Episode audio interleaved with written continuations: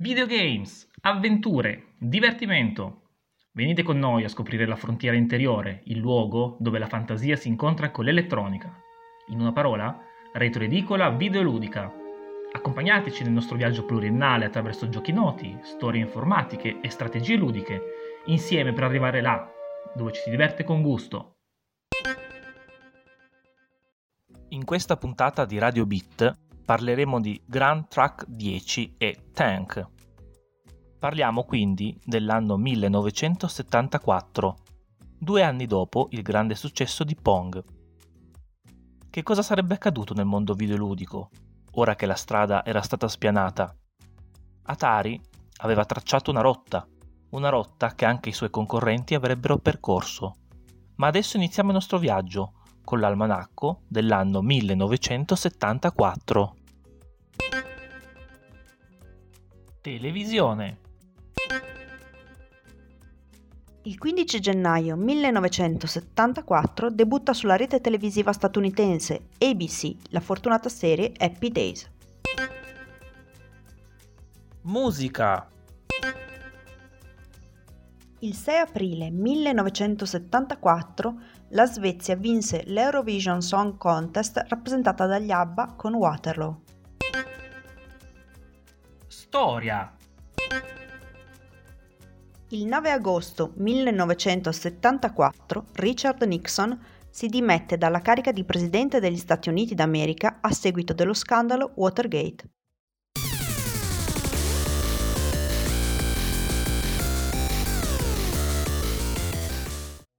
Il 1973 era stato un anno pieno di risultati per Atari e di sfide. La Pong mania aveva spopolato e molte compagnie di arcade si erano adeguate ai tempi, mentre altre entravano in un mercato in piena crescita esplosiva. Tutti, con o senza licenza da parte di Atari, si misero a produrre la propria versione di Pong, al punto che 9 macchine su 10 non uscivano dalle linee di assemblaggio della compagnia di Bushnell e Dabney e molte di queste erano plagi non autorizzati. Tutto ciò accadde perché Atari non aveva le risorse per produrre tutte le macchine che il mercato desiderava e Bushnell e Dabney non avevano protetto legalmente la loro creazione. Questa scelta era il risultato di una serie di valutazioni di circostanze peculiari. Da una parte Atari non aveva registrato il brevetto di Pong, come invece aveva fatto la Sanders con Odyssey, e quindi i concorrenti avevano la possibilità di farla franca. D'altra parte Atari non aveva le risorse necessarie per impegnarsi in una serie di costose, lunghe e incerte battaglie legali. L'informatica e i giochi elettronici erano un mercato nuovo e che la legge non aveva ancora normato in modo specifico. Non era quindi ben chiaro a nessuno che fine avrebbero potuto fare delle cause per tutelare la proprietà intellettuale di giochi e circuiti logici. Anche all'interno di Atari non tutto stava andando per il verso giusto. Bushnell aveva centrato un potere sempre maggiore e Dabney era stato sistematicamente messo da parte. Uno dei più grandi motivi di attrito tra i due era stato il deposito del brevetto per i circuiti audio-video di Pong. Bushnell, convinto di essere l'unico autore, aveva firmato il brevetto da solo all'insaputa di Dabney, al quale però aveva fatto avere un assegno da 70.000 dollari come compenso per l'interesse che Dabney aveva nella compagnia Atari. Quest'ultimo se l'era presa molto, ma ancora una volta aveva preferito lasciar perdere la questione legale, non sapendo bene come si sarebbe risolta e indovinandone i costi altissimi. Entro marzo, Dabney decise di averne abbastanza e si lasciò mettere alla porta. Atari incassava somme sempre più grandi, sia per la vendita dei cabinati che per la percentuale che derivava dai profitti di ogni macchina installata. Una crescente massa monetaria entrava nelle casse di Atari, che nonostante la gestione non proprio precisa e professionale, a tratti persino amatoriale, continuava a crescere. Anzi, cresceva troppo. Ogni dollaro di ricavo finiva speso per ingrandire la compagnia, ampliare la capacità produttiva, assumere nuovi ingegneri e allargare il campo d'azione. Per quanto Atari guadagnasse, i conti erano sempre in rosso e la crescita così veloce, addirittura smisurata rispetto alla concorrenza, aveva creato gravi squilibri organizzativi e di personale. Invece di licenziare i lavoratori meno affidabili, ad esempio, Bushnell e Dabney avevano optato per premiare i migliori. La punizione per chi lavorava meno o peggio era semplicemente non avere accesso agli aumenti salariali e alle progressioni interne. Perché ogni uomo, per quanto poco affidabile, serviva e non veniva allontanato. Il 1973 si chiuse con un fatturato incoraggiante e mezzo milione di dollari di perdita netta. Un disastro. Bushnell sapeva che presto o tardi la mania di Pong sarebbe finita. Inoltre la concorrenza, con infrastrutture e capitali maggiori, stava facendo più profitti di Atari. Aveva bisogno di un nuovo successo per portare altri soldi nelle casse e scrollarsi di dosso gli sciacalli, come lui chiamava le compagnie di arcade, quelle che copiavano il suo Pong. Fu così che tirò fuori un vecchio progetto che aveva da tempo, un gioco di corse automobilistiche. Era l'idea che aveva avuto in mente prima di Pong, quel progetto che doveva sviluppare per Balli e per il quale aveva assunto Alcorn, ma poi aveva dato all'ingegnere l'incarico di acclimatarsi creando un gioco di tennis da tavolo elettronico e quindi era nato Pong. Ora Bushnell voleva provarci di nuovo e per farlo aveva dato incarico alla Cian Engineering, una compagnia fondata da altri due ex ingegneri della Ampex, Larry Emmons e Steve Mayer, e che Atari aveva comprato nel corso dell'anno 73. Emmons si occupò personalmente di sviluppare circuiti di controllo della macchina, per i pedali, il volante, l'acceleratore e il cambio. Il progetto però si arenò per una serie di problemi interni e Alcorn dovette subentrare personalmente al project manager per risolverli, anche se ciò poi comportò ulteriori ritardi. Ben consci della condotta spregiudicata della concorrenza, Emmons ed Alcorn decisero di includere nel progetto del loro arcade dei circuiti non standard. Si trattava di una contromisura per rendere più complessa la copia da parte degli sciacalli. Sfortunatamente però, questa scelta creò ulteriori problemi, questa volta con la compagnia di semiconduttori che doveva produrli, la National Semiconductor. Trovandoli fuori standard, diede una passa priorità alla loro produzione e li consegnò solo in quantità limitate. Bushnell reagì commentando che di tutte le compagnie l'unica che fa casini è la National Semiconductor. Come facilmente intuibile, l'uscita pubblica di Bushnell non piacque per nulla e per poco i rapporti con Atari non saltarono del tutto. Solo verso marzo del 74 vennero consegnati abbastanza chip per una prima partita di cabinati del gioco di corse automobilistiche, che venne chiamato Grand Track 10. Si trattava di un gioco notevole e piacque moltissimo. I giocatori, manovrando freni, acceleratore, volante e leva del cambio, con tre marce e retro, dovevano affrontare un circuito con diverse curve e un tempo limitato. La visuale era dall'alto e il percorso era delimitato da delle bandierine, rappresentate da dei quadratini. Se il giocatore non riusciva a tenere l'auto nella strada, questa arrestava immediatamente il proprio moto, con conseguente perdita di tempo. Essendo un gioco a tempo limitato, lo scopo di ogni partita era il maggior numero di punti possibile, passando dagli invisibili checkpoint che facevano guadagnare due punti alla volta. Con Grand Trek 10, Atari ebbe gli stessi problemi di Pong. La produzione non era sufficiente rispetto agli ordini. I cabinati spesso avevano dei problemi che comportarono redesign, correzioni e alti costi di manutenzione. La prima partita prodotta aveva così tanti difetti che Alcorn dovette tornare al tavolo di design e mettere mano alla progettazione, ricorrendo a parti più standard di quelle disegnate appositamente per Emmons. Continuando a temere la concorrenza degli sciacalli, Alcorn usò uno stratagemma. Nominò un chip custom prodotto da Atari con lo stesso identificativo di un pezzo standard prodotto da Texas Instruments contando sul fatto che i concorrenti più malintenzionati avrebbero cercato di replicare il cabinato usando il pezzo sbagliato. Con un modello più facile da produrre, le linee di montaggio iniziarono a sfornare un maggior numero di cabinati, i quali andarono letteralmente a ruba. Purtroppo, a questo punto si verificò un altro problema, un episodio che racconta bene la confusione montante in Atari e il funzionamento imperfetto degli uffici l'accavallarsi di incomprensioni e cattiva comunicazione. La contabilità mise a catalogo il cabinato con un prezzo inferiore di ben 100 dollari rispetto a quello di produzione. Con ogni macchina Atari perdeva 100 dollari e Grand Track 10 era molto richiesto. Dal punto di vista contabile, anche il 1974 stava andando male per Atari. Le finanze erano sotto stress, la compagnia era sottocapitalizzata e Bushnell aveva provato l'azzardo nel mercato giapponese, una nazione da sempre ostile all'azione delle compagnie straniere, e stava andando male. Quando Bushnell ed Abney avevano deciso di andare da soli e di produrre Pong, avevano fatto un grande azzardo. Nella seconda metà dell'anno Bushnell era ad un passo dal perdere tutto. Quindi si mosse in modo spregiudicato. A rendere tutto ancora più complesso aveva contribuito una consuetudine ben radicata nel mercato degli arcade e con la quale Bushnell si stava scontrando da due anni, da quando aveva deciso di produrre gli arcade da solo. Ma per farlo aveva comunque bisogno dei distributori per fare arrivare le sue macchine ai clienti e i distributori tutti, senza nessuna esclusione, avevano l'abitudine di esigere un rapporto contrattuale esclusivo. A Bushnell queste regole non piacevano, erano limitanti e diminuivano il già scarso potere contrattuale di Atari. Doveva fare qualche cosa per evadere la gabbia in cui si trovava e avere le mani libere per poter vendere a chiunque. Un suo vicino di casa, tale Joe Keegan, era una persona molto capace e affidabile. Bushnell aveva grande fiducia in lui e inoltre Keegan non aveva nessun contatto precedente con l'industria degli arcade. Aveva fatto il venditore per conto di IBM, cosa che negli Stati Uniti non guastava mai nel proprio curriculum vitae, ma era libero di aprire una compagnia di arcade e di vendere a chiunque. Bushnell lo reclutò, gli diede i capitali necessari e gli fece aprire una compagnia di arcade, la Key Games. Non solo, gli diede i suoi tecnici migliori e lo fece in modo sfacciatamente palese, facendo passare il loro trasferimento da Atari a Key Games come una defezione dei dipendenti scontenti e sleali che voltano le spalle alla loro compagnia per andare dritti alla concorrenza.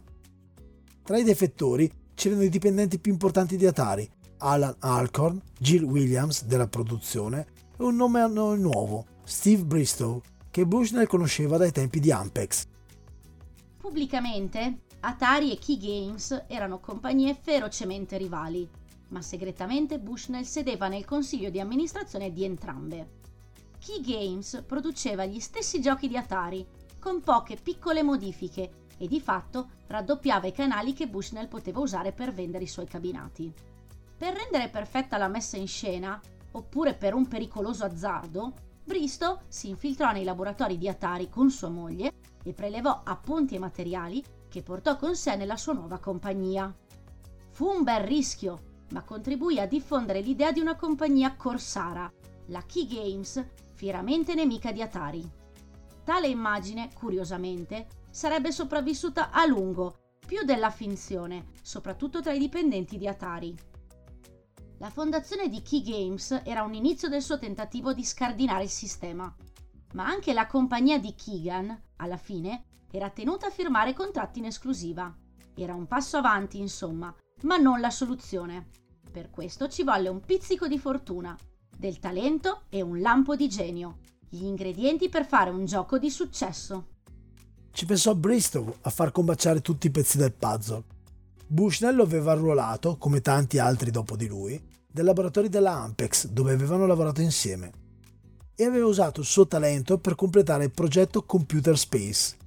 L'arcade non era andato bene come sperato, ma la Nutting Associates aveva pensato di farne comunque una seconda revisione a due giocatori, che Bristow aveva curato personalmente disegnando un cabinet verde acido con due planche di comando. Anche questa seconda versione non aveva spopolato. Anche se l'idea di guidare astronave e spararsi era parecchio divertente, il concetto di inerzia con il quale i giocatori dovevano destreggiarsi mentre manovravano le astronavi per cercare di colpire l'avversario rendeva il gioco troppo complesso e per nulla intuitivo. Giunto in Key Games, Bristow non voleva accontentarsi di produrre cloni degli arcadi Atari, voleva pensare dei prodotti nuovi. Si chiede quindi che cosa non avesse funzionato in Computer Space a due giocatori ed individuò nel sistema di controllo inerziale il motivo del fallimento. Poi si chiese che cosa avrebbe potuto funzionare e la risposta si materializzò nella sua mente. Un gioco uguale ma con i carri armati. Buttò giù un progetto, creò un prototipo e cercò qualcuno che potesse portarlo a termine come prodotto finito visto che lui aveva già in mente qualcosa di ancora più complesso, un gioco di macchine a 8 giocatori con un display addirittura a colori. L'aiuto che Bristow cercava era Lyle Rains, un giovane studente che aveva intervistato e che lo aveva convinto subito. A Rains, Bristow affidò tutto lo sviluppo del gioco e lo studente andò molto oltre l'incarico ricevuto. Secondo le linee guida di Bristow, Lyle doveva soltanto fare un computer space con i carri armati e senza inerzia. Come Alcon prima di lui, Lyle comprese che il gioco Così come gli era stato descritto, era troppo povero e si inventò qualche cosa di più. Un labirinto entro il quale i due carri armati dovevano manovrare e un campo minato al centro del campo di battaglia. I due giocatori avevano a disposizione due joystick per manovrare il proprio carro armato. Spostando in avanti entrambe le leve, il carro avanzava. Con entrambe le leve indietro, il carro retrocedeva. E se le due leve erano in direzioni opposte, il carro ruotava nel verso della leva spostata all'indietro. Per fare fuoco, i giocatori avevano a disposizione un pulsante sulla leva destra. Per novembre del 74, Tank era pronto per essere venduto e quando uscì sul mercato convinse subito. Nel frattempo, però, la situazione finanziaria di Atari era andata peggiorando. Per raggranellare un po' di liquidità, Bushnell aveva deciso di vendere la divisione giapponese ad una compagnia che, fino a quel momento, si era occupata di giostre e arcade elettromeccanici e gettoni. Il presidente e fondatore era Masaya Nakamura e la compagnia si chiamava Namco. Era stata una boccata d'ossigeno e soprattutto aveva chiuso un capitolo assai grigio per Atari, che ancora non era pronta a sbarcare in Giappone. Ci avrebbe riprovato più avanti, ma per il momento la crisi non era ancora alle spalle, nonostante la vendita della divisione orientale. D'altra parte, Key Games stava andando molto meglio, un po' perché buona parte dei costi di sviluppo di Key Games erano voci negative nei bilanci di Atari, e un po' perché Keegan era un amministratore più abile del previsto. Key Games andava bene, anche senza il gioco originale voluto da Bristol. Quindi Bushnell fu costretto per salvare Atari a fondere le due compagnie. In pratica il personale che Bushnell aveva dirottato in Key Games non fece altro che tornare a casa, assumendo le cariche più importanti e i bilanci in dissesto di Atari ebbero un'altra boccata di ossigeno. Per chi guardava da fuori sembrava che il pesce piccolo avesse ingoiato quello più grande, ma entro un mese l'affare Key Games divenne di pubblico dominio e si scoprì che l'operazione era stata orchestrata a dovere sin dall'inizio. Nel frattempo, però, Tank aveva già mostrato di avere un potenziale enorme. Secondo Bayer ne vennero prodotti inizialmente 10.000 cabinati, a cui si sommarono altri 5.000 l'anno successivo. Non era un nuovo Pong, le cui vendite erano valutate attorno a 100.000 esemplari, di cui solo 10.000 originali marchiate Atari, ma portò un flusso intenso di denaro nelle casse della compagnia di Bushnell e la salvò. Per via della manovra di Key Games, della crescita del mercato e dei nuovi successi di Atari, i distributori iniziarono a rinunciare alle esclusive. Il sistema era stato scardinato. Di Tank vennero prodotte diverse versioni derivative e sequel. Da Tank 2, che era identico salvo avere diverse mappe su cui combattere, a Tank 8, in cui fino a 8 giocatori potevano sfidarsi su un grosso campo di battaglia a colori. Il marchio Key Games continuò ad essere usato, per qualche anno, principalmente per le evoluzioni e i prodotti derivativi di tank e dei giochi di corsa.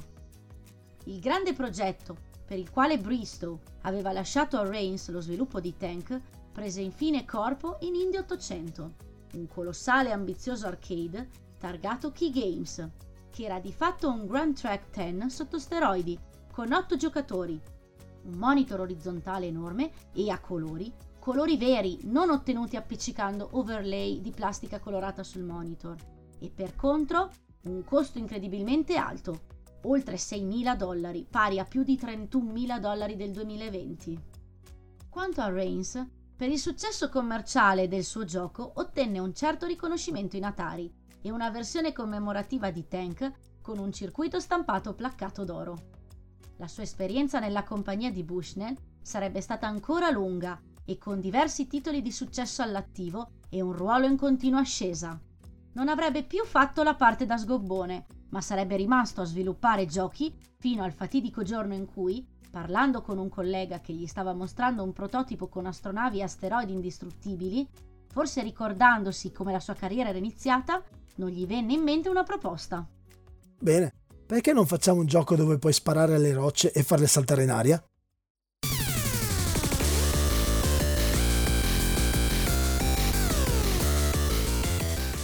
Il nostro viaggio nel 1974 non finisce qui. Nella prossima puntata di Radio Beat saliremo a bordo della nave spaziale più famosa di tutti i tempi. Restate con noi. Questo era Radio Beat, racconti di cultura videoludica. Radio Beat è una produzione di Associazione Retroedicola Videoludica. I testi che avete sentito sono scritti da Andrea Contato. Le voci sono di Simon Nemo La Rocca, Francesca Laninim e Martina Donà. Il montaggio audio è di Mauro Corbetta. Per ora da Radio Beat è tutto. Alla prossima puntata!